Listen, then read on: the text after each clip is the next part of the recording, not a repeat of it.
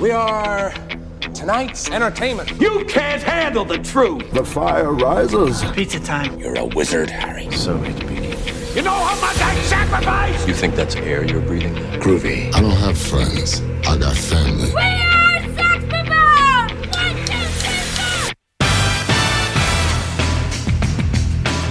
four! Craft Services. Hello, Trent. Hello, Parth. It's nice to see you. Likewise. Put down my phone of uh, uh, fiddling on the TD Bank app, and I'll focus all my attention on you. you you're looking well. Thanks. Thank you. I'm looking well because, and I mean, I feel like you were going to ask me, but should I just tell you what I had to eat? Speaking of you, yeah, I, I am curious of that. But in in in regards to you looking well, only, less than ten minutes ago, Jackson Clark walked by the webcam and said that the lighting was particularly unflattering, and that you looked yellow and like you had jaundice, and that your walls looked green despite you not them not being green and them actually being like blue or gray. Thank you for bringing But that up. What have you been eating? I it's not the lighting, it's my camera. I have a shitty 1080p like $20 camera that I got to attach to my monitor. And it's really terrible, but we make do. C'est la vie. Yeah, Uh, you know country girls make do. know, country girls make do. That's like the Um, American version of Sailor V. Uh, most recently, actually, I had little bites because Mm. we were about to record, but then uh, Trent's laptop is a little, it's a little silly sometimes, and it had to restart, and so we had we had a brief like ten minute break, and I was like, hmm, I'm a little hungry, and I had some little bites, Which which ones? There are different kinds. like the the normal ones, just chocolate chip, Oh, okay. There's also like coffee cake. Yeah, party party is good. There's like a coffee cake one. There's like a brownie one. Yeah, You saying that my describing my laptop situation as silly is really flattering because I feel like, given your complicated history with it, I I wouldn't be offended if you used harsher words like like I have no system storage and need to restart it when Audacity says I don't have enough. Um, I try to keep things nice and profesh on on air, you know. But this does all get me wondering what you've been eating most recently. Uh, I came back from the screening that you may or may not have attended. Um, wink, wink. Um, and so um, I played Rocket League, and uh, instead of nourishing my body, and then I was about to go on the pod, and I was like, yeah, I don't want to break Parth's one rule, and so I ate some grapes, and then you there, break your one rule. And then I'm sitting at my desk, and there's a bag of Reese's Valentine's candy seated, seated here next to me, and Parth saw me polish off like five or six of them right before recording. I was just killing time, chatting to you so I could keep snacking, you know? Yeah, that sounds pretty awesome. You know what else is pretty awesome? Uh, just to transition into the Cueing intro. the intro.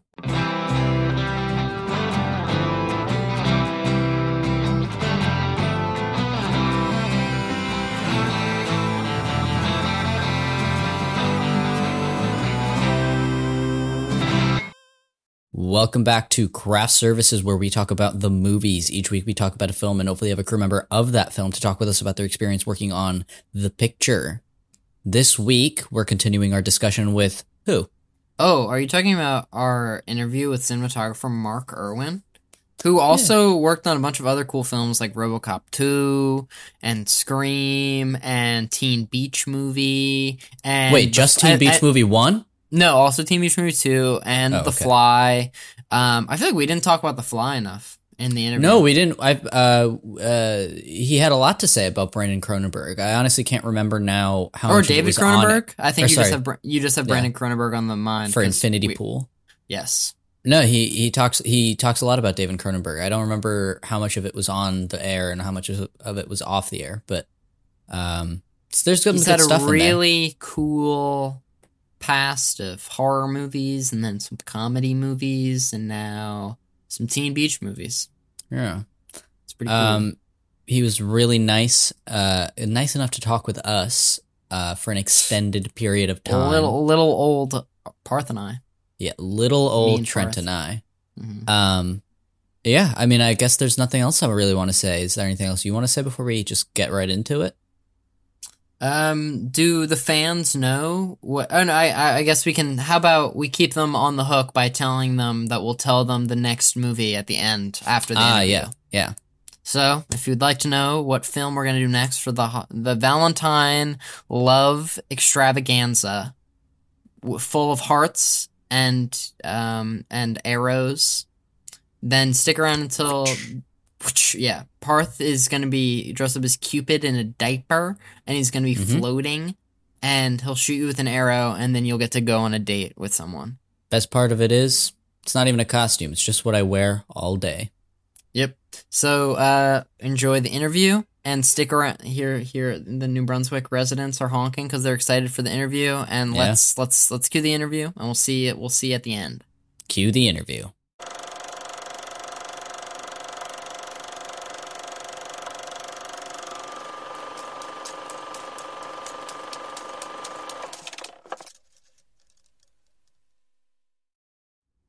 Um, yeah, I'm- I, I guess I just want to ask you if there were what you would say like the most difficult scene to get right while shooting was, and the scene that you, um, when you watched the movie, you were most proud of, and they could be the same scene, but I was just wondering, uh, what that was for you. That's a tough question because they all kind of had, we had a really good first AD, first assistant director, and he coordinated things well. There were no real troublesome scenes. The uh, the foyer of uh, Kat's house, where people were sneaking in and out and people knocking on the door, that was a difficult location in a lot of ways because the ceiling was was paneled oak. It wasn't like well, but we'll just stick a light up there. It took a lot of engineering from because when you want to when you want to see a shot, the ceiling, oh, can't see that, and you in other scenes we'd seen the ceiling during the daytime, so that one was a problem. Shooting the scene where Julia goes into uh, uh, her sister's room, and then Dolly's over and looks out the window, and we zoom into her alone in the swing. That was one of the more complicated ones. We had to build a special dolly just out of pipe, and we have these um, skateboard wheel kind of attachments that you can make a dolly that is just a wagon basically that goes on pipe.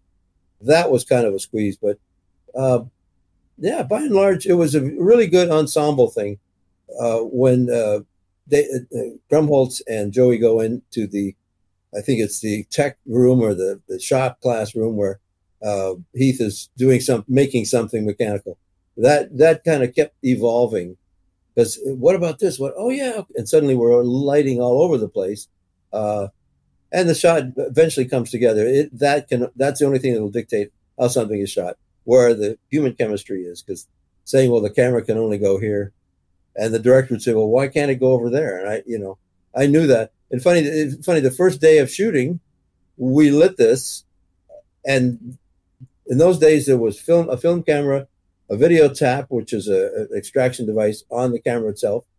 The camera, when it rolls, flickers like this, and so that's the the shutter working. So that's what the video tap would see when it was rolling. However, when it was on the monitor, so when it was parked, when we're lighting, it's just a bad black or color TV image at that point.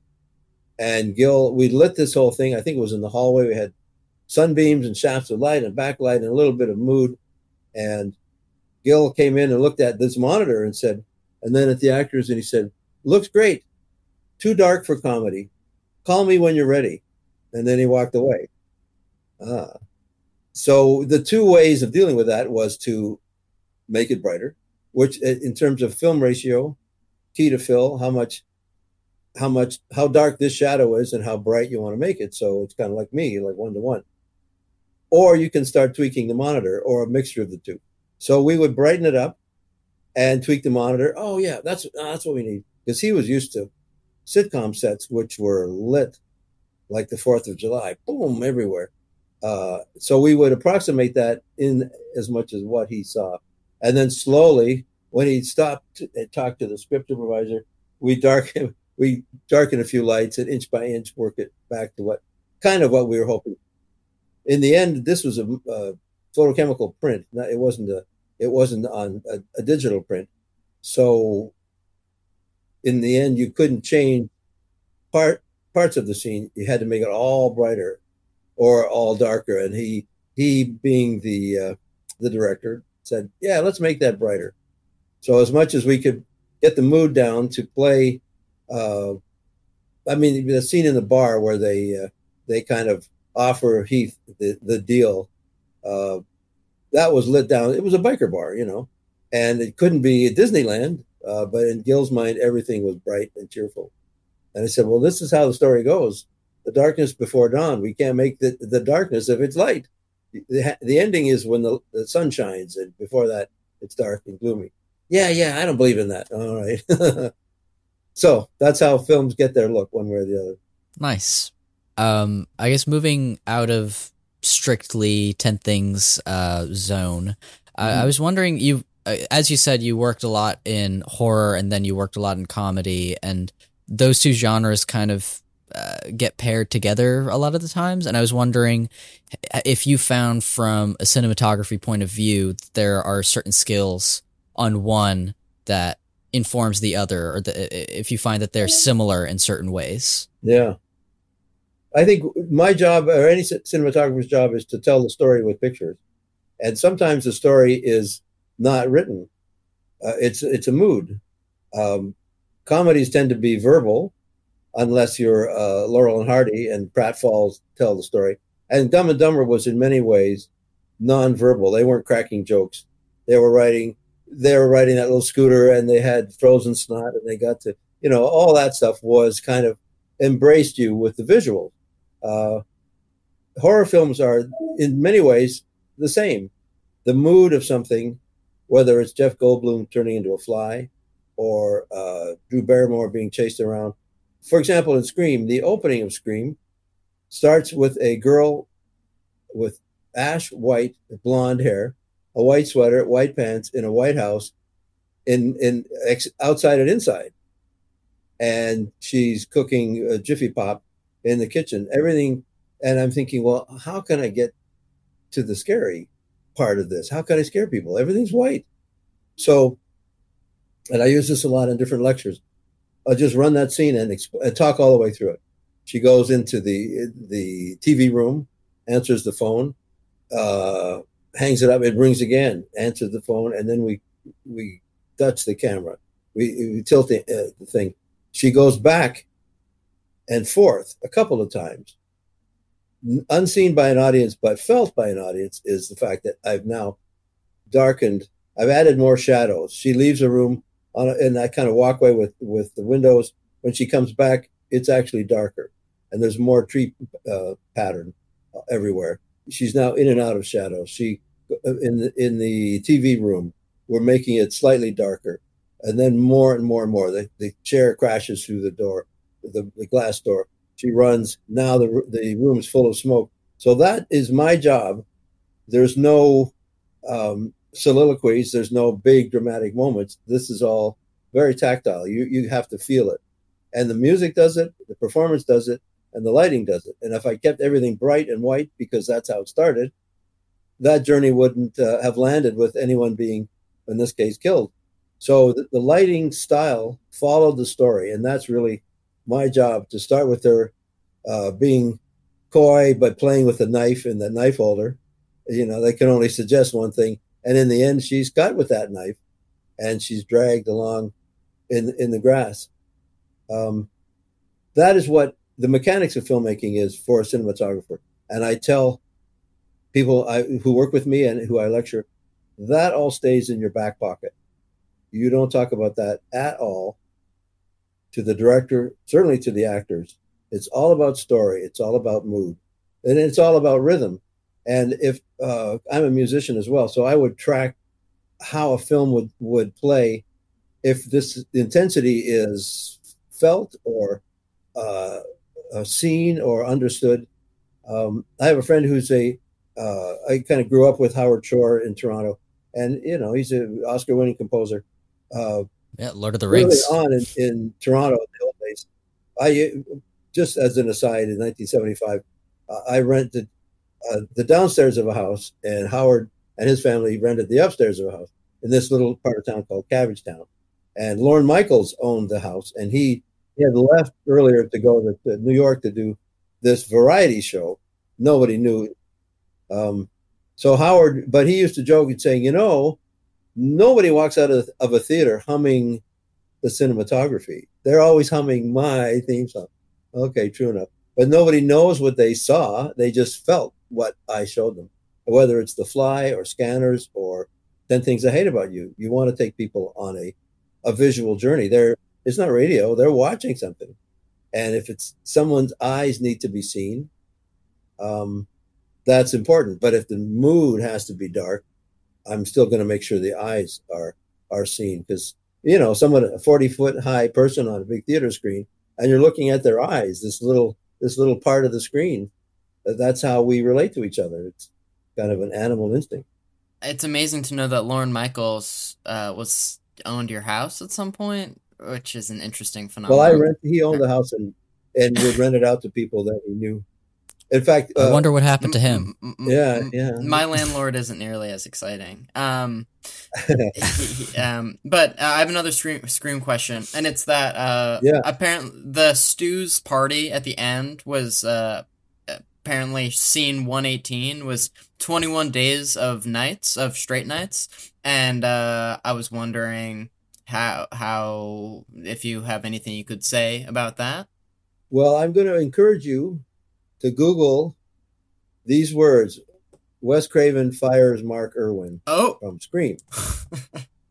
Whoa. So, uh, I, have talked about this a lot. It's one of my least favorite recollections. Oh, gosh. Uh, this was the third film I did with Wes.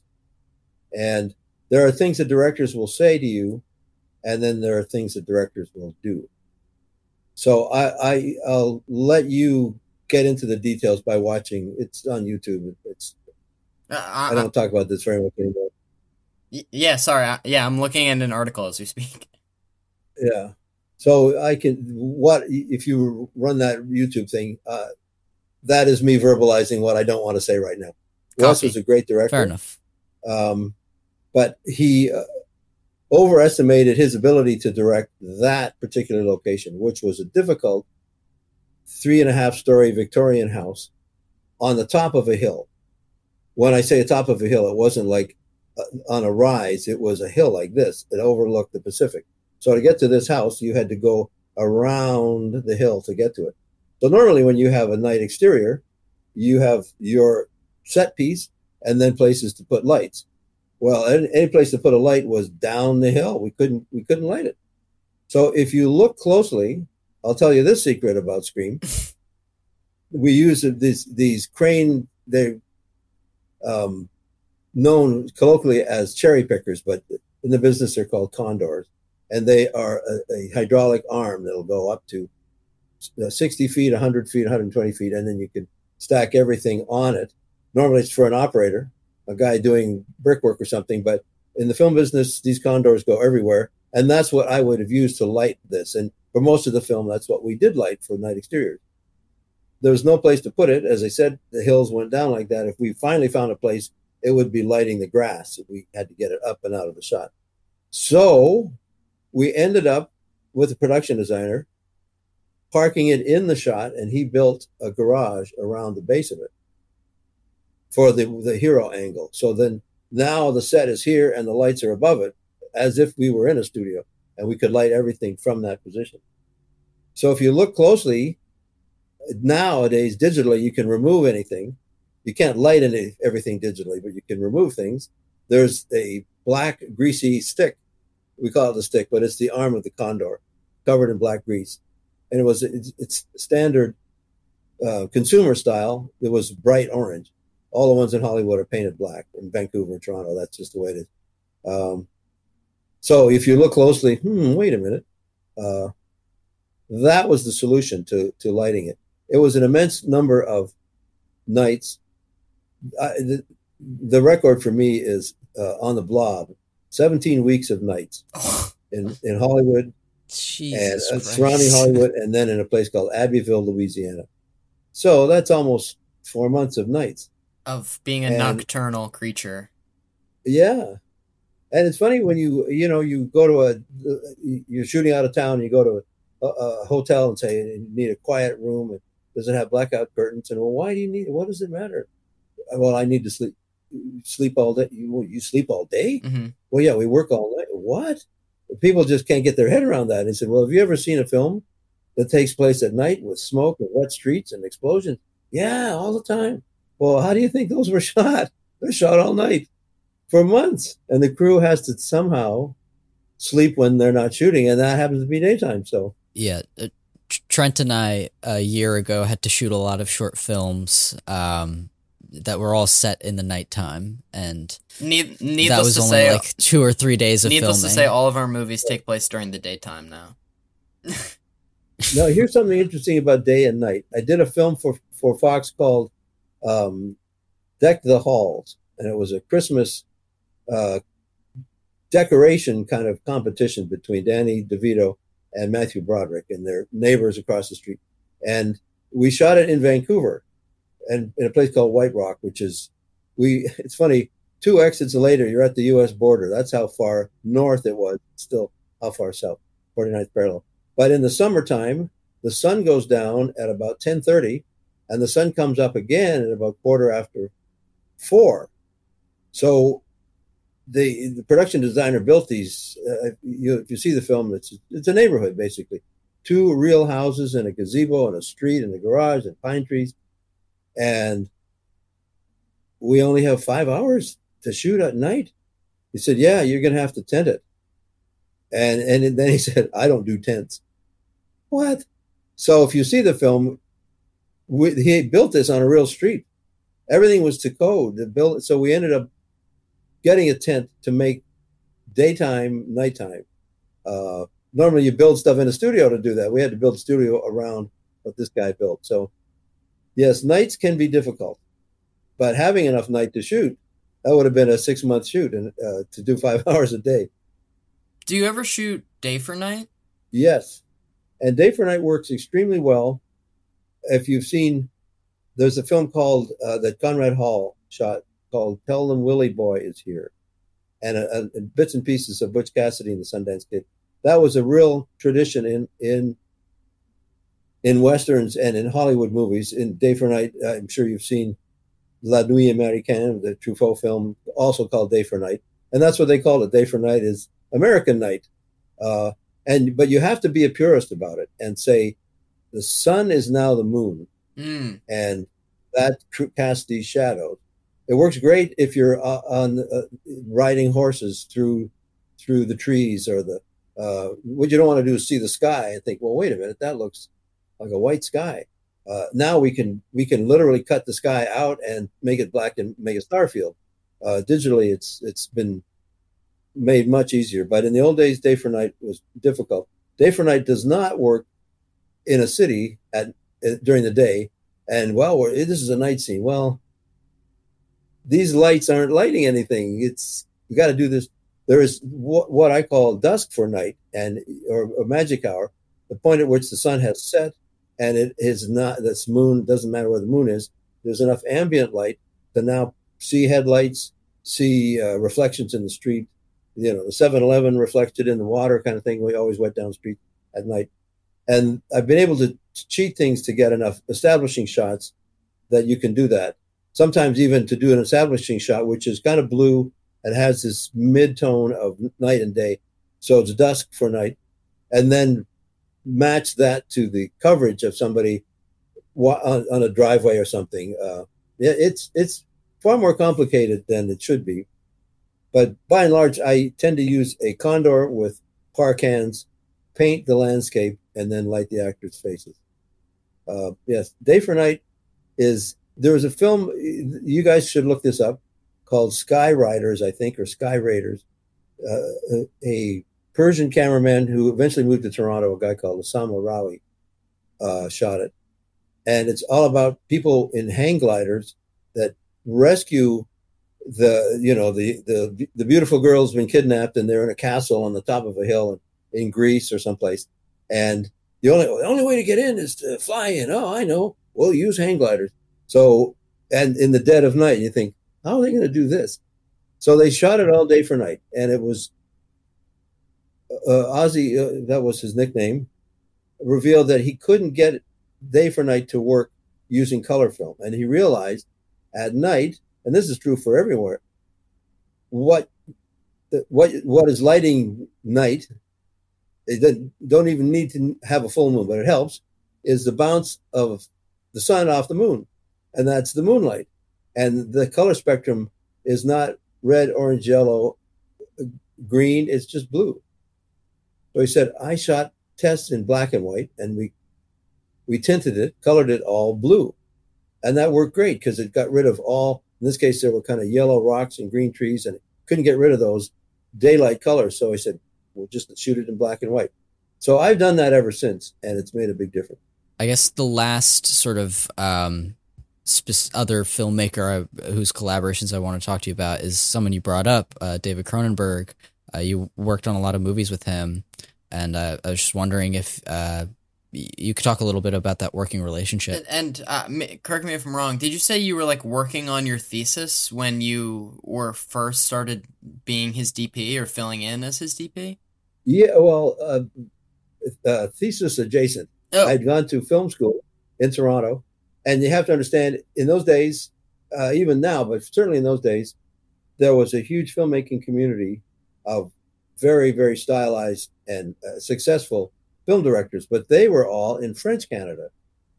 And I was in English Canada. I was in Ontario, Quebec, Montreal. That's where the cool guys were, and us guys in Ontario, even though it included Ivan Reitman, uh, and David, they were the guys who were becoming successful, but they weren't as as praised, shall we say, as the guys in Quebec.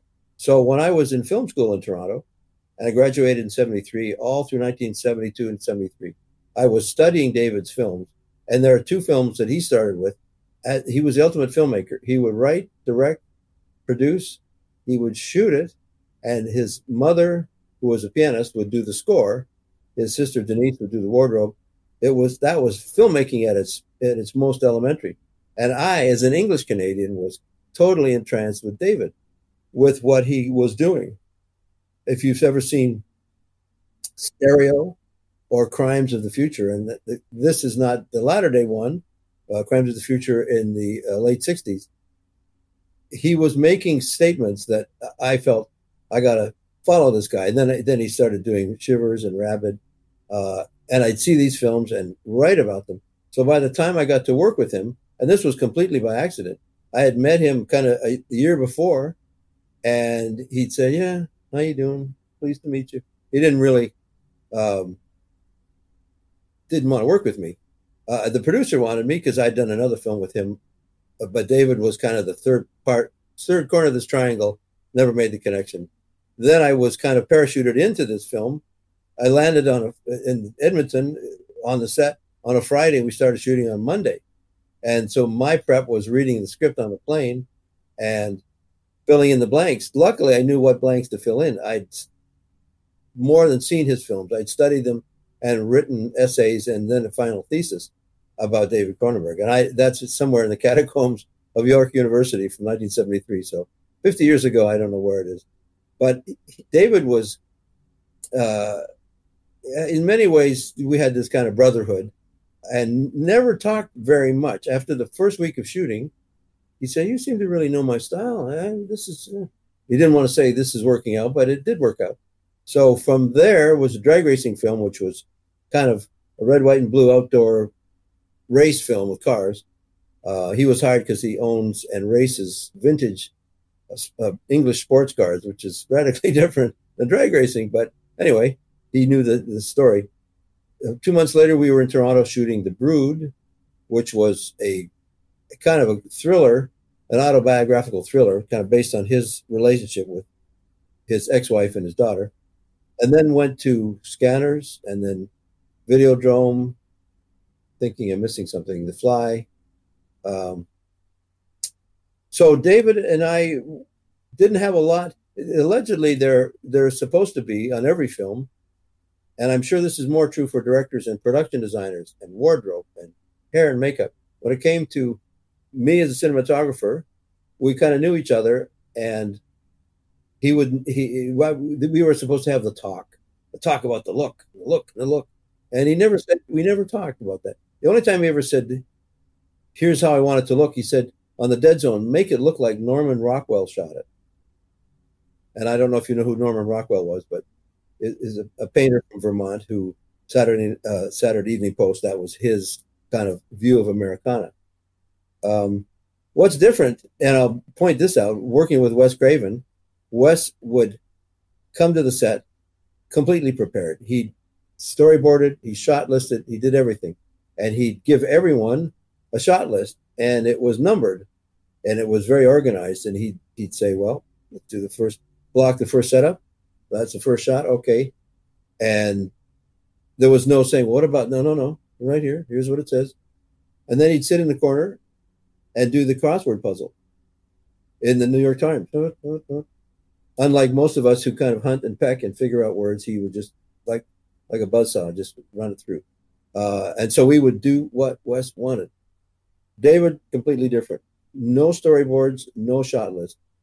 When I worked with him, he w- wanted the actors, the script supervisor, and me on the set. And then he, and then everyone not only had to leave. Quite often, you do blockings, and everyone's there watching, and you feel this kind of pressure of "Let's go!" and what are you doing? So he said, everyone leaves the set and leave the studio. Or if you're in a house, go outside, go to craft service.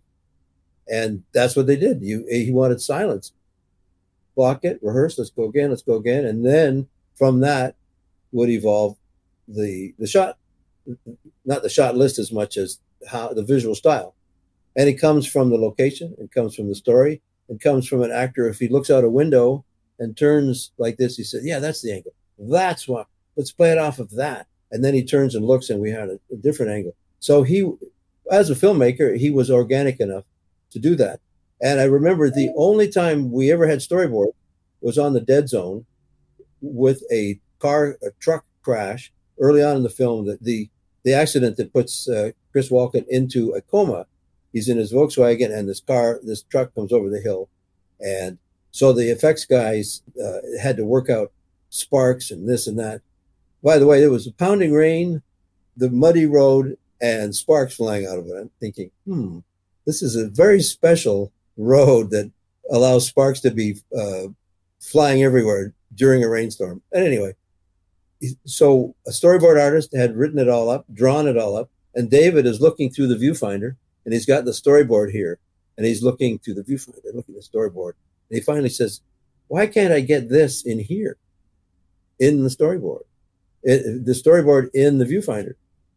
And this is why I've always hated storyboard artists because they are cartoonists they provide a visual representation of what they think the story should be. And as if you've read enough comics, you know that every frame is different. The you a storyboard artist, a cartoonist would never draw a two shot and a single and a single. That's standard dramatic coverage, but there's always a new angle. So suddenly you have a page of dialogue and 28 shots, and the producer's saying, Well, the storyboard artist drew all this. How are we going to get it all? So David I finally said, David, here's how this works. This is the perspective, the compression of, a 300 mil lens and the field of view of a 20 wide angle field of view and the compression of a, so this guy doesn't follow the mechanical laws of optics that we all have to follow and in putting all the imagery into the into the lens and onto the film. So he i remember was out in the pouring rain just crumbles this thing up throws it away like i don't need that. So that I, you know, I'm I'm the guy in the middle. I work for Wes. I work for David. I work for Gil Junger, and everyone has a different method. So I have to be this uh, fly on the wall to observe everything and then make it happen. And it is. This is what I tell film students: no matter what you think, this is art with a stopwatch. You can be as creative as you want. The sun is going down while you're eating breakfast. but don't pretend that quarter to sunset. Oh my God. Do you realize? Yeah, yeah. I realized that at 6.30 this morning. And it's now 6.30 in the afternoon. You have a page and a half to go and the sun goes down at 7. So it's all about momentum. It's all about hitting the ground running. Okay, this next setup. Okay, new. Okay, next setup. And that's the instinct, whether it's on paper or it's up here. And for David, it was all up here. And he really would respond. If you if you watch The Fly, I mean, Jeff was doing so much and they they have ideas. Well, you know, these flies are always twitching. Do some of that, and okay, and then it would it would grow and grow as opposed to six months earlier, someone had drawn a bunch of cartoons and said, "There's your movie. Just do that." Well, there's no inspiration in that. I can't work off of that if someone's drawn these silly pictures. So that's just me talking. Very interesting. Um, Parth, do you think it's time for the Big Kahuna final question? Uh-oh. I, I think it's Yeah, time. No, nothing to be worried about.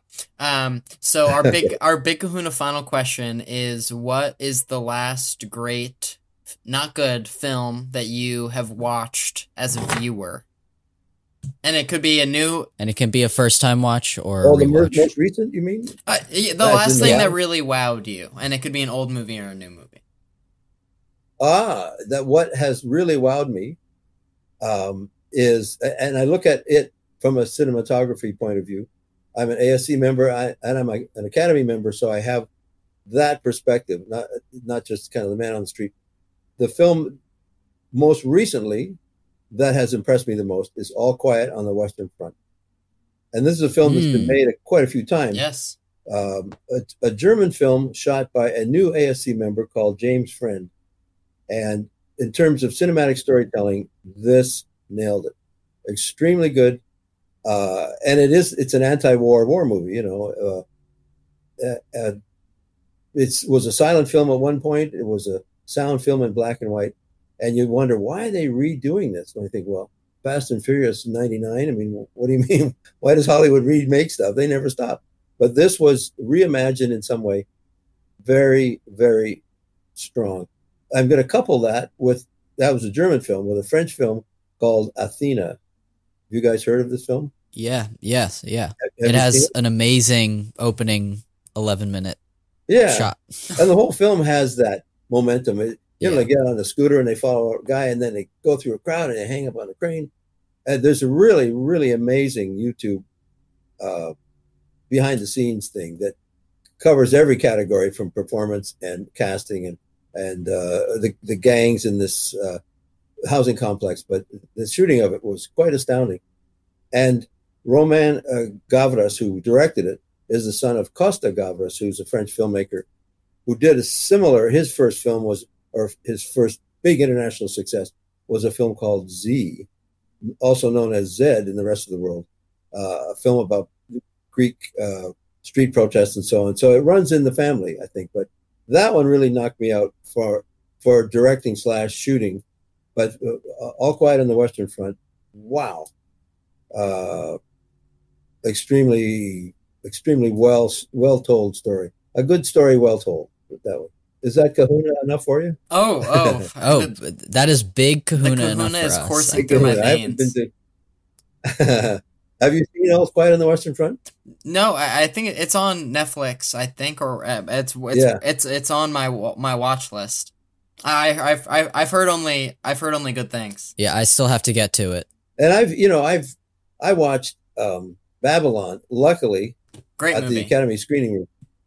Yeah, I, I I was happy that I could pause oh, and go away for a couple of days. uh, yeah. it was it was kind of okay. I get it. I get it. Help I- me. I, I took Yeah. three trips to the bathroom in that movie, Bo- both because it was long and I had to pee, and also just that uh, you know this yeah sensory overload maybe. Um, Parth, you want to bring us out? Yeah, I, I thank you so much, uh, uh, Mark Irwin, ASC, CSC, for uh, coming on the show. Um, he's uh, done the cinematography for such films as RoboCop 2, Dumb and Dumber, Scream, The Fly, and our film for today, 10 Things I Hate About You. Um, again, thanks so much for coming on. You're most welcome. I have ten things I like about you, but uh, Oh, uh, I only have two guys to Oh. uh, thank. So five five for each. But thank you guys. That's I really appreciate you uh, noticing. You know, DPs are usually uh, invisible, so I'm glad you can help me find that vision. Oh, well, uh, it's our pleasure. Uh, it's what our show's all about. Great. Well, we'll see you in the movie.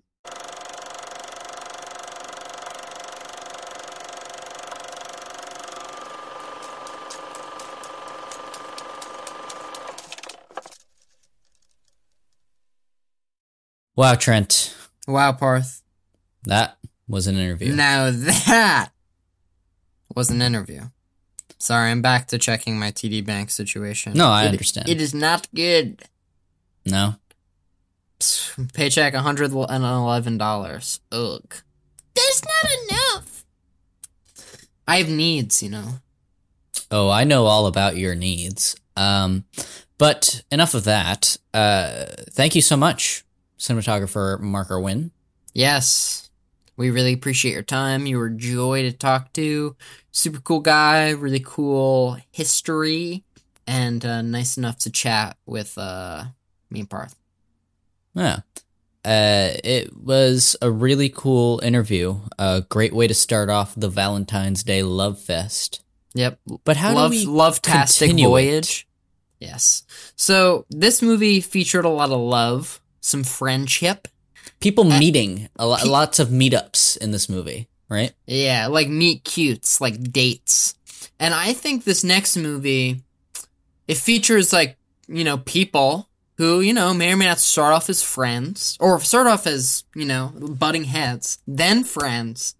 And then over the course of maybe a 15 year long story, maybe they'll become lovers. And that part is how I, that part is how I met your father. Uh. We're covering When Harry Met Sally, guys. Um, Classic movie. We've been talking about this for a while. um, We've been looking for a guest. We finally found one. Yeah. Um, uh, we got assistant director uh, Aaron Barsky to come talk with us and give some really cool anecdotes about that movie, some other movies he's worked on. He's worked on some cool stuff, guys. So Um, we're gonna split that puppy up into two parts, right? yeah, we're gonna split that puppy up into two parts. Um, Uh, We uh, uh, is it a is is it a bad habit or do, do, do the fans like it? I, I think no, no, no. I think more dependent, more dependable dosage. I think people like it. I think not having an hour and thirty long minute episode or hour and ten minute long episode Is a favor to the peoples of the world. Yeah, I think people prefer a 30 to 40 minute long episode, you know? Yeah, Um, and puts less pressure on our intros to be super short. yeah. Um, but yeah, I mean, those uh, interviews, you and I were present for that, Mm, uh, recorded them this is going. together, you and me. hmm Um, but that, but the and we do that. We do that for all of our discussions too, right? All of them. We've done all of our discussions, you and me. See, you might think that, but since it's the love-tastic February Valentine-cation, one day we'll we'll we'll nail down exactly what this uh, sub series is or what this series is called. But um, no, we will actually be discussing these films, much like within the films. The, the characters sort of have dialogue with their significant others. We're gonna have a dialogue with our significant others about these movies, which are which is like dialogue between significant others. Yes. So next week, you guys can look forward to me not being on the episode. Trent's gonna have which is full happening for the sec- which is happening for the second time ever, an absent Parth. Yes. Um. And Uh, I've only been absent once Uh. For- yeah. for the John Wick 2 interview. for the John Wick. Yeah, that was the only time one of us wasn't present for an interview. But I'll, I feel like you've conducted some uh I've done some, intros. I've done an intros without you. Yeah. Or one. When when did- we were too a- drunk the other day. Yeah. um. uh, and also, I think I did an update, like quick update with Sophia, pretty quick. But anyways, uh, point being, uh, next week you guys can look forward to Trent and previous friend of the show on the From Nope our from episode, from the Nope discussion, California resident expert. Jordan sick of Sycophus. I was about to do. I was about to say Jordan sick of use, um, because that's what I always say to Jordan is that I'm Jordan sick of use, and she finds it hilarious. friend, compadre, lover, peer. Hmm. Um, uh, These are all things you would call me, Ooh, but what would you um, call Jordan? Just a cool gal. Okay, cool. Cool, cool. So next week it'll be me and a cool gal uh, named Jordan Sickfoos from the Nope discussion, and then the week after that, Or Two then weeks. you'll have then you'll have two weeks of the when Harry met Sally discussion with uh the AD first AD, um Aaron Barksey. Banger. Banger alert. Banger alert. Um, Barsky. Barsky. Banger alert. And then uh you'll talk to Parth and his cool cool femme fatale. Femme Cool. fatale. That's how Sophia likes to be described. Um, yeah, I'll be talking with Sophia Alexis, previous guest of the show, was on the Gone Girl discussion. Yep. As- Gave it a one out of ten. Maybe you'll find two, out two why. out of ten. Two out of Oh. ten. Come on, let's not be crazy. Um, but um, yeah, and uh, both uh, Sophia and Jordan, uh, only one episode, but several countless intros. Yes, yes. I they find their way into uh in, into our lives. It seems. Yeah, I mean, we could make the pod better and um, not see our significant others as much, and sort of just live a secluded life. Wait, now that you mention it, I would sort of be willing to sacrifice some of our relationships if it meant that our podcast quality and listenerhood would increase even by a small percentage. Yeah, So if you're telling me I have to start cutting people off, yeah, that's what I'm saying. let's start cutting people off by using more hashtags. Who should we cut off first? I my vote is Sarah Brotman. Oh, I don't care for Sarah Brotman. I'll she say hasn't even been on the show yet. Nah, formally. she was on Drunk Pod. Yeah. Oh, yeah. Uh, yeah. Yeah. Wow. Drunk pod. Wow. Yeah, Drunk Pod was kind of that was interesting. If you record a podcast for two years, at some point all the episodes just start to blend together. You know. Yeah, All right, Parth. Uh, with that being said, this conversation I think we're re- yeah, is- it's is kind of coming to a close. Yeah. I am starting to forget your name. Perth. Birth. No, Perth is another guy. Parth? That guy's an asshole. Um, Barth. Barth. Barth. Yeah. Um, Darth. Parth Vader. Dun, dun, dun, dun, dun, dun. Dun, dun, dun, dun, dun, dun. you know. Are you enjoying yourself? You have no idea how much I'm capable of enjoying my own. And well, this is all good and well about these future episodes, but there's things current listeners of this current episode can do. Is there not? Oh, I paused because I could hear street cats in the alley or backyard like, causing a ruckus and fighting or hollering or something. But um, yeah, that uh, needless of that. Besides that distraction, um, I think people should listen to us wherever they get their podcasts on Spotify, Apple Podcasts, uh, additional examples. But really, if you have a podcasting app, um, We are we're, it. we're probably on there. So, Craft Services, that's the name, that's the game. If you don't know about it, you're lame. Um, wow.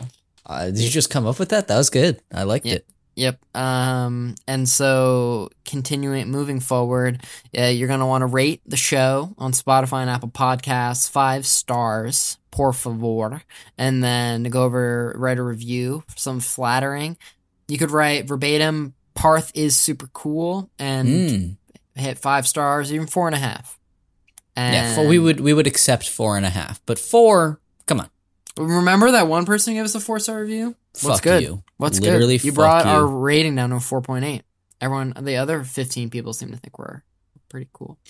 Um, tell a friend about the show. Really does help. Uh, listen to some of our past episodes. Scroll down, see what you can find. Find a movie. Find a movie you haven't seen. Watch I it think up. I think our last year was really good. We had I think a lot of we had Batman, we had Top Gun. Top Gun, we had everything everywhere. Yeah, a- a Um, lot of uh, X. pertinent pertinent new releases. X bodies bodies bodies. Nope, we had a whole whole bunch. Yeah, And- our- and our whole uh, horror horror spookathon slate was all all pretty All pretty, 2022 pretty modern, movies. pretty Yeah. pretty cool. Um, and we're, We're- looking yeah, we're forward really to a good. We're looking forward to a good year here at Craft Services. We've got some good things planned. Uh, Trent, I found some email addresses yesterday that I'm I'm excited to. Very talk excited to, to email. Maybe they'll email us back. Yeah. This is the third year of uh, the craft services run, and um, we'll see, right? Just keep Yeah, on. we will keep on, see. Keep on keeping on. All right, I think we've done enough of podcasting for today. You think? for today. But Yeah, for today. But join us But- next week. Yeah, For and Trent every and week- Jordan's- and every week after that. Yeah. People don't know that they're stuck with us. They think that this is a volunteer position.